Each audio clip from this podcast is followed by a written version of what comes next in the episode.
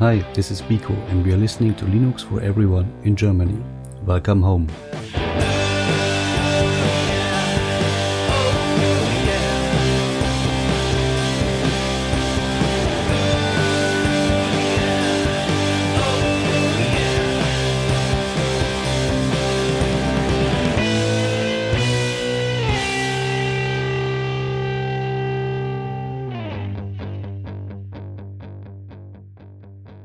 Hello, my friends, and welcome back to Linux for Everyone. This is the podcast about desktop Linux open source software and the people creating and enjoying it. And I hope you've been enjoying it this week. I have been enjoying some hardware. But before we get into that, I wanted to let you know that Lana is back. Our schedules finally synced up, and she is here to talk about her first experience with Ubuntu and with Linux in general in over 12 years. That's coming up in just a few minutes, but first, I promised you a double discovery of the week, and you're gonna get it. This first one came to my attention probably 30 minutes before I sat down to record this episode. So I want to give a special thanks to Phil over in our Telegram group that is Linux, the number for everyone over on Telegram, and also to gamingonlinux.com. Liam covered it over there. It's called Mango HUD. Now, for those of you into gaming, there is a YouTuber called Flightless Mango, and he has some of the most exquisitely produced benchmark videos. And he has an entire website where you can take these gorgeous graphs that he has created and plug in your information and generate charts.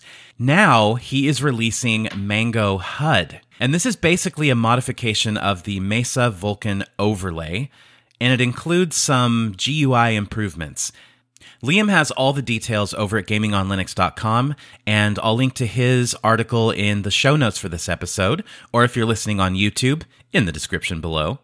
So, as Liam says, this enables you to get a heads up display on your games with fancy details like frames per second and frame timings, GPU and CPU utilization, GPU and CPU temperature reporting, and more. Of particular interest to me is that Mango HUD also incorporates some benchmarking capabilities. So Liam says that with the tap of a button, you can record stuff like FPS, CPU, and GPU utilization and I cannot wait to try this out. It's a short discovery of the week. I haven't used it yet, but I wanted to tell you about it so that we can get more people out there testing it, and I certainly will be among those people. This is something that I think we have needed for a long time, and there are solutions out there already, but with the direction this looks like it's heading, I think Mango HUD is going to be a much more accessible, much more uh, easy to install, and easier to use heads up display that, that can give us some really useful information and make it a lot easier for people like me who are doing gaming videos and stuff like that on YouTube. So if you want to test it out yourself, the URL is github.com slash flightlessmango slash mangohud. And yes, there will be a direct link to the GitHub in the show notes for episode 26. And the second discovery of the week is something that is probably a well known quantity. I just recently, this week in fact, had a chance to experience it firsthand. And I'm talking about the combination of the System 76 Thelio and the AMD Ryzen 5 3400G processor. Now, why is this a big deal to me? Because before I even made the switch to Linux, I was covering AMD's APUs for years. And the, the APUs are a segment of AMD's processors, which include integrated graphics, much like Intel's, but much more powerful. So, this new generation, the 3400G, is a four core CPU that has Vega 11 graphics built in. And this is the chip that's shipped with my System 76 Thelio. And I have finally gotten my hands dirty with the system and I wanted to put it to the test for gaming and multitasking. What can this thing do without a dedicated Radeon or NVIDIA GeForce card? Now, if you want the, the full impact of how cool this is, I would suggest watching the video that I uploaded to YouTube and to LBRY. You know where to find links to both of those. Anyway, uh, there's a multitasking reveal that I think you guys will particularly enjoy. So make sure to check out that video. But here's what it boils down to. Yes, the 4 core Ryzen 3400G is quite a little workhorse, especially for a processor that retails for about $150. Let me run some of just the gaming benchmarks by you. So, all of these were running on my Thelio with Pop OS 1910 and 16 gigabytes of RAM. And all of them were running at 1080p, so 1920 by 1080, with nothing more than the Ryzen 3400G processor driving all the graphics. Check this out Dirt Rally, medium quality, 64 average frames per second. How about Dirt Rally on ultra quality at 1080p, 42 FPS? Uh, Counter Strike Go, maximum quality. I got about 55 to 70 FPS. Risk of Rain 2, which is an early access game running on Proton, about 30 to 40 FPS on medium quality. Doom 2016, medium quality with Vulkan 35 FPS. And Overwatch, playing via Lutris, I got about 45 to 55 average FPS in a match on medium graphics quality. Wow. I'm not going to spoil the rest, but um, you need to see what else I was doing while I was running that Dirt Rally benchmark. Definitely check out that video. I had a blast making it, and some of the reactions have been great so far. Bottom line, I'm really impressed with the Thelio because it stays super, super quiet. Even when it's under load, it sounds like a whisper. And when it's not under load, it's dead quiet. So, more exploration is needed, but I just wanted to briefly touch on one of my first experiences with the uh, the 3400G inside of the Thelio and by the way, I've got that Thelio loaded up with four additional SSDs because they make it so easy to just literally drop a new drive in there. You don't even have to power it on. It just drops into a pre-configured slot and you're good to go.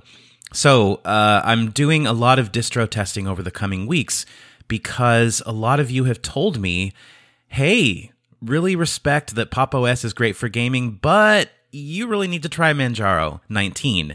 You really need to try Salient OS. And so I'm going to try both of those and I'll report back here at some point, as well as uh, having some videos up on YouTube and on LBRY. Just a quick bit of housekeeping before we chat with Lana about Ubuntu. I just want to thank everyone who showed up to the Destination Linux Network game night last weekend and helped us raise more than 700 more dollars for our charity Free Geek in just a matter of hours.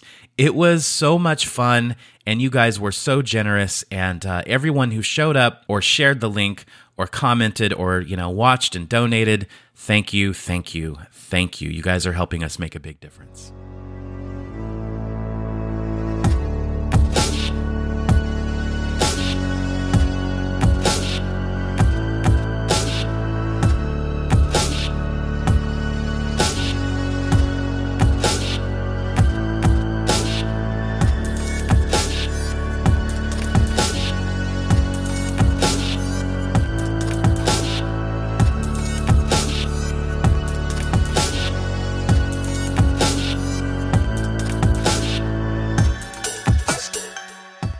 Ladies and gentlemen, my very special guest for episode 26 was also my very special guest for episode 19.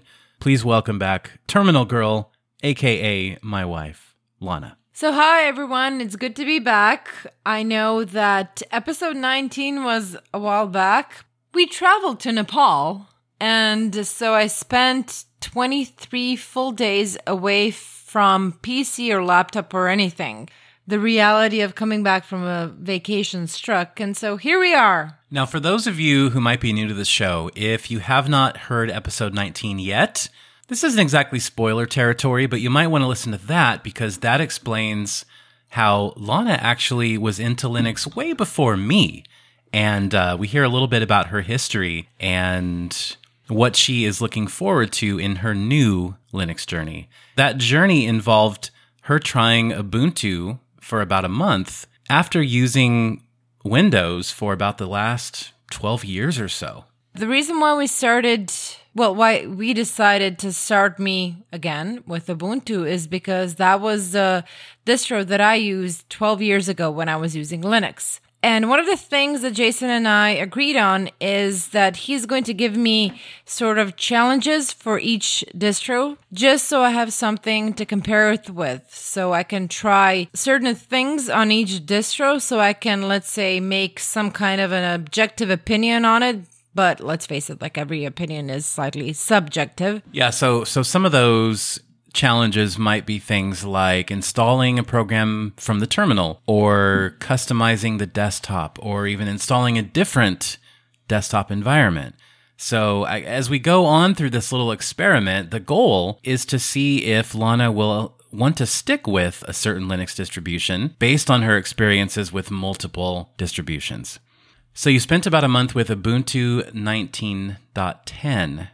And uh, do you want to talk just a little bit about kind of your general impressions of Ubuntu as someone coming from using Windows at work all day long? Well, first of all, when I saw Ubuntu once again on my desktop, I was just ecstatic. It's something that I used so long ago and I had so much fun with. So for me, I was just so excited to see it again. So, of course, the second I saw it, I just wanted to try it out. I wanted to see how does it work? But the biggest thing for me was well, if you listen to episode 19, you know that the reason why I decided to switch back to Windows is because I couldn't play World of Warcraft. And this was the thing that I really wanted to test out straight away. well, uh, let's just say that the first thing I wanted to do is install World of Warcraft and start playing it. And that's not something that happened. But what you did manage to figure out was how to install Lutris, which is a great piece of software that kind of automates all the headaches surrounding, you know, using wine to play Windows games. So you installed Lutris, and then we ran into a giant obstacle which I hadn't encountered when I tried to play it with you. Uh, you were playing on Windows and I was playing on Linux about like two years ago. And this wasn't an issue then, but it was an issue now. And we both were actually sort of banging our head against the wall trying to figure out what was wrong. It just would not launch.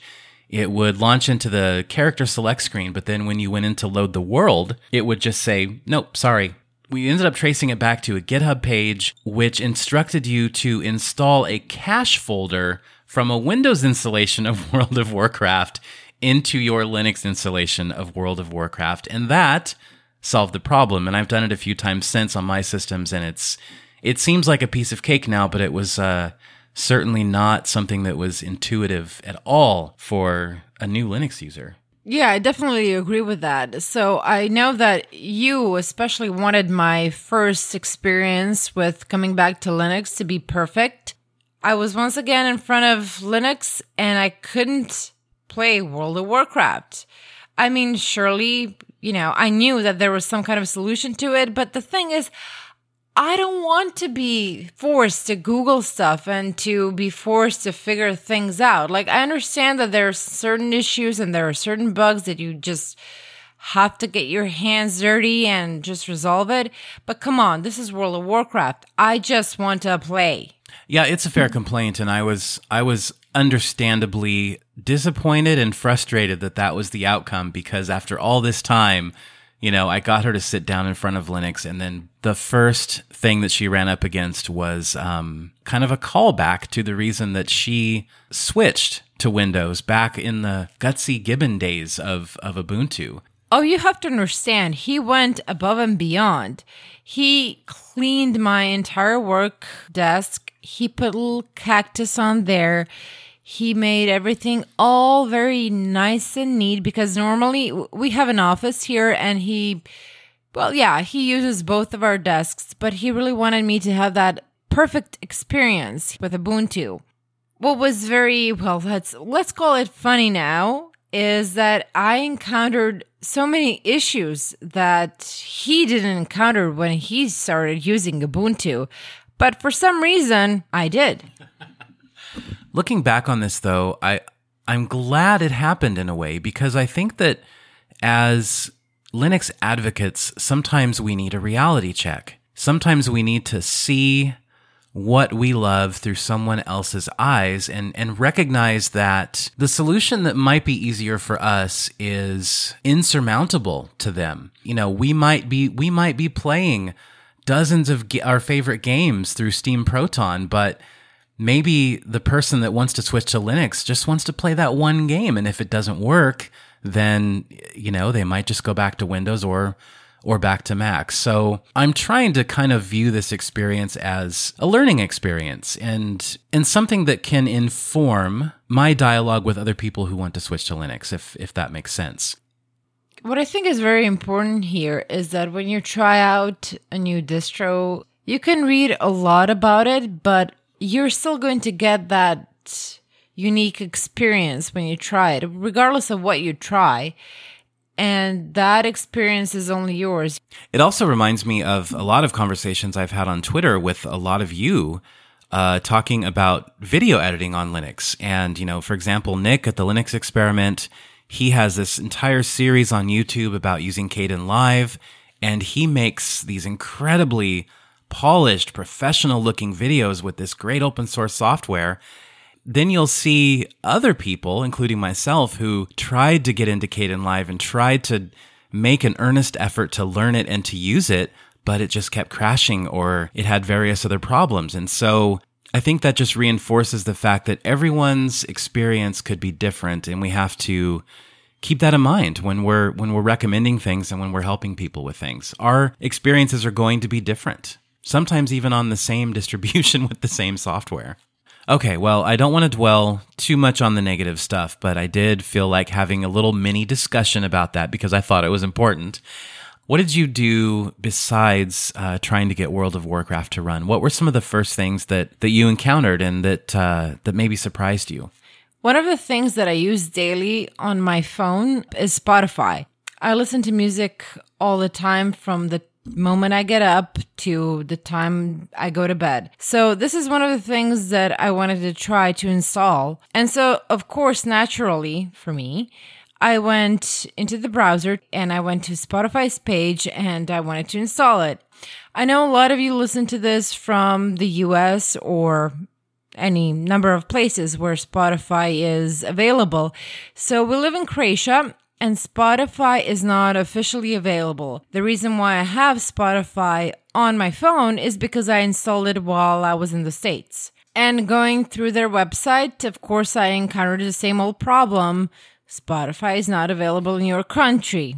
And then you came along and suggested an Ubuntu store. The uh, the Ubuntu Software Center, which has a lot of software, including uh, software from what's called the Snap Store, which is a place where you can get a lot of, of popular software that uh, that is used on Windows and Mac as well. So I decided to give it a go, and I was so surprised and so freaking happy that I can actually install, not just install, but run, play music, log into my Spotify account and play music through my PC. I understand. I completely understand that for majority of you that's just a given, but for me that was such a huge deal. Was there anything about the actual installation process that you noticed was different than Windows? It was very easy. I didn't have to go through the whole like license agreements. I didn't have to agree to give them my firstborn and my two kidneys and so on. It was just very simple, very simple and very quick. Now, just so you don't think that this was a dream come true, I did run into some issues. Once again, issues that Jason never encountered. And I always encounter bugs, which is weird. So the issue that I had with Spotify, I would start playing a certain song, an album, whatever. And then what I would go back to Spotify and search for something else and click on ano- another album, another performer to start playing, suddenly I would have two different albums, two different performers playing at the same time through my speaker. Now, you know, if if you're Deadmau5 or Skrillex or something, you might think, "Hey, this is a good mix." So, how did you feel about the way that Ubuntu looked? When I sat down in front of the PC, one of the things that I really liked is that everything was so intuitive. I knew where to go to find something. I knew what to click to go into my settings or to find something. So this is something that I really, really liked. Now, one of the reasons why I fell in love with Ubuntu is the cube. The cube. It's not the Borg cube. I understand the Borg cube is so much cooler, but it was the cube. When I saw that back 12 years ago, that was like everything. That was, oh my God, what is this? I need to have it. I want to have it. I will have it. I did have it. I don't care if that is not a thing anymore, if that's not cool anymore. To me, that is cool. You'd think that's an easy thing to have. I had it 12 years ago, right? So how difficult is it? Well, well, it appears it is difficult. This is when Lana learned about desktop environments and how Ubuntu was running GNOME and Ubuntu used to run Unity and these are you know so so she got a bit of a crash course in the streamlined kind of minimalistic uh, workflow of gnome versus the very flashy customizable kde I was not even aware of the fact that you can have a distro and then different desktop environments. So yeah, um, I had Ubuntu and I had GNOME with gnome. a with a G, and I'm going to pronounce it the Croatian way, which is GNOME. so many people will be happy to hear that So I was using Ubuntu with GNOME, and um, I wanted to have my cube. I realized, well, that's not happening. So I got a recommendation of installing KDE.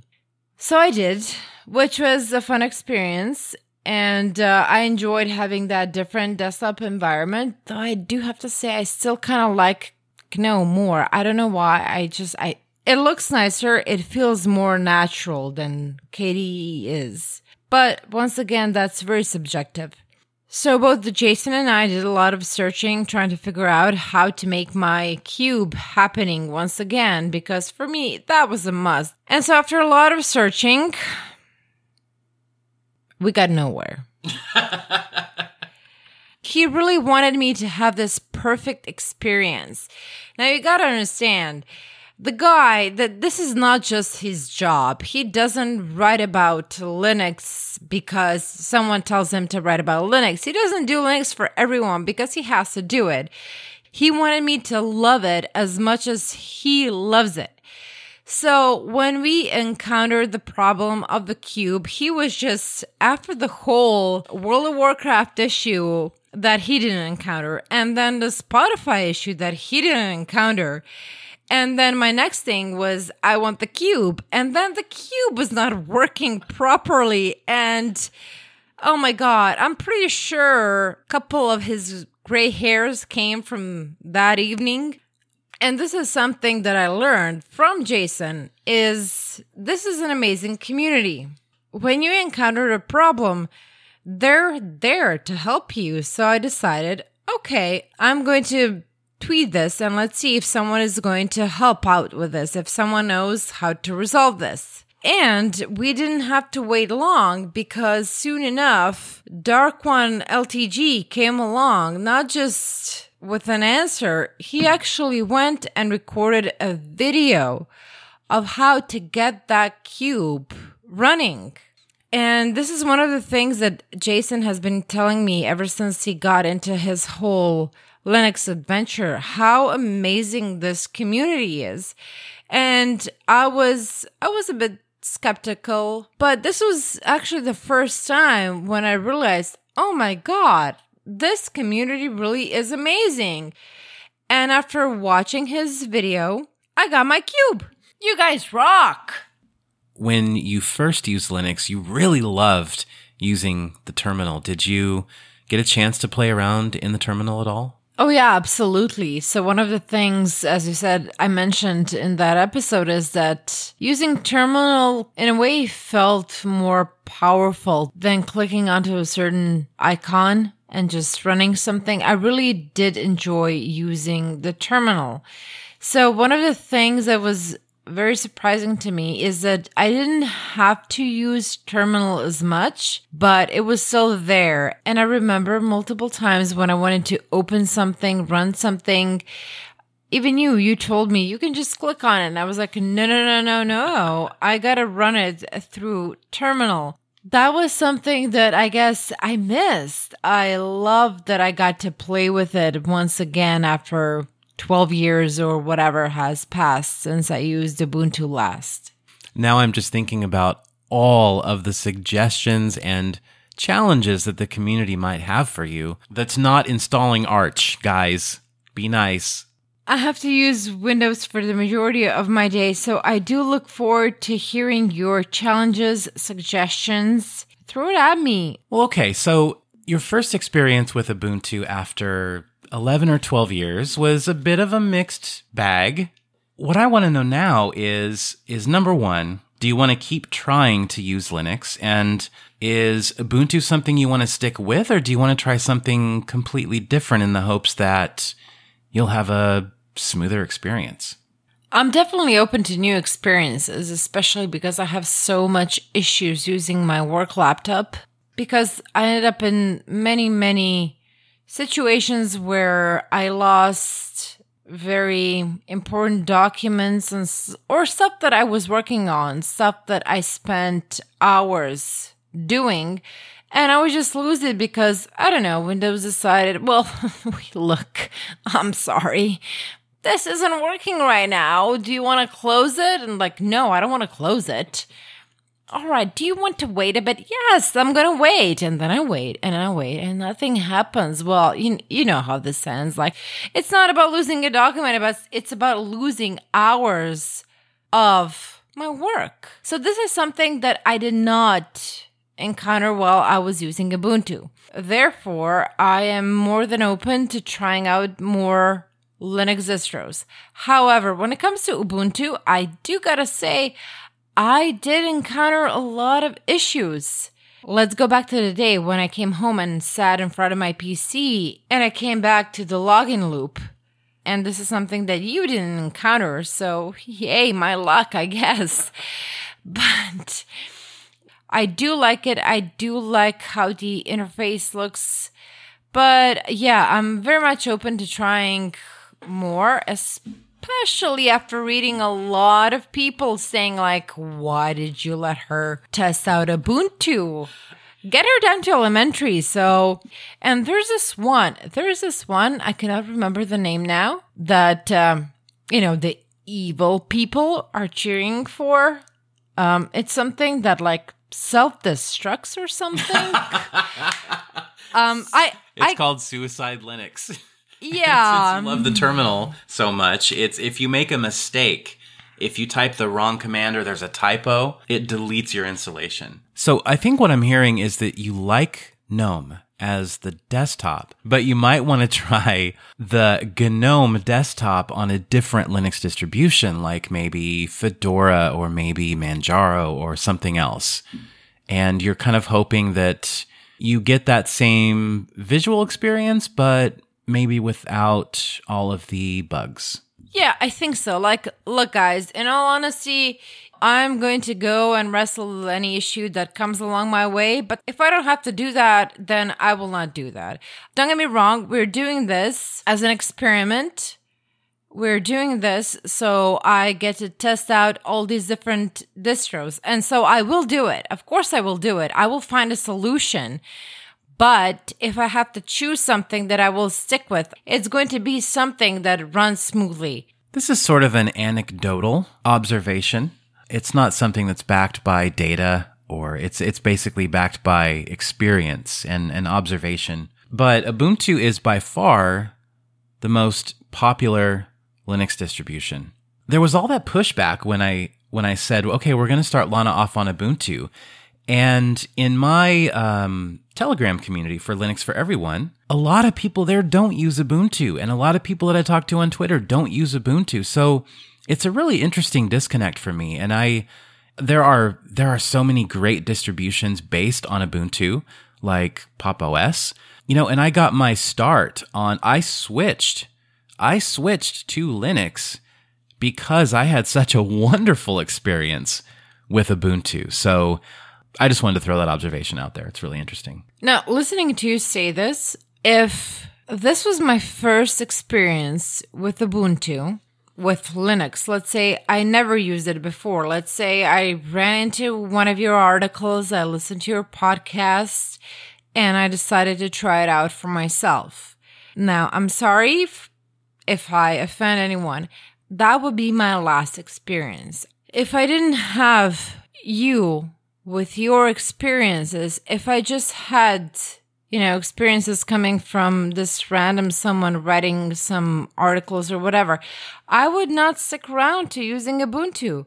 So, the question remains for you and the entire community. What happens when you have people who use Windows for years of or decades and they end up in my situation? They end up encountering all the issues. You guys were right. Ubuntu clearly isn't the the first experience that a person should have with Linux. And so I heard from a lot of you, elementary, I heard Deepin. Guys, vote for that. Don't vote for some kind of suicide Linux or whatever it is. English isn't my native language. Croatian is. So if I have a typo or something, apparently everything falls apart. You don't want that, do you? Come on. Vote for something better. Well, before we say goodbye, I had asked the community on Twitter if they had any questions for you, and they did have a lot of questions. Are there any that you wanted to answer before you go? Yeah, of course. Okay, this one's from David on Twitter, and he asks, What has been your favorite part so far, and what has been your least favorite part? One of the things that I really enjoyed while using Ubuntu is that just the interface was just so intuitive for me. Everything was where I imagined it to be. So it was a very easy experience when it comes to that. I think we will ask our listeners what they think uh, you should choose next based on your experience. I do gotta say, I really trust the community. I really like the people here. I really appreciate their help. So I'm really looking forward to seeing the results of the survey. Which distro should I use next? Please be nice to me.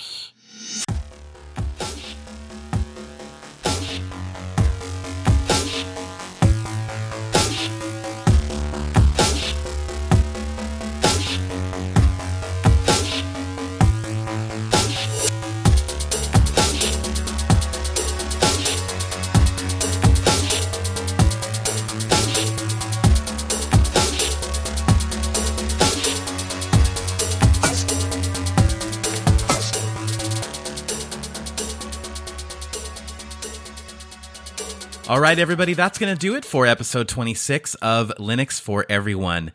As always, I know I say this a lot, but I it's because I mean it. Thank you for paying attention, for engaging, for encouraging, just for being here and and being a part of this crazy journey of mine and Lana's as well.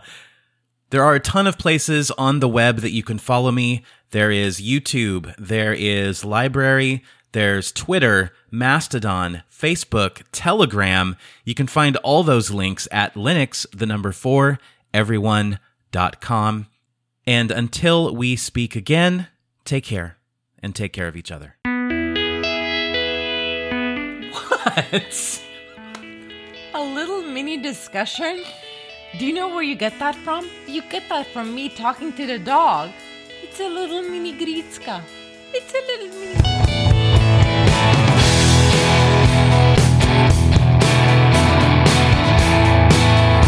Can we do a gaming podcast? I have so much to talk about. What was it with the Calderon? Oh my god, he was casting so many spells And you had to make sure which spells are you casting and what thing is like he is casting. Oh, it, it was insane. Cube. The cube. But it was the cube.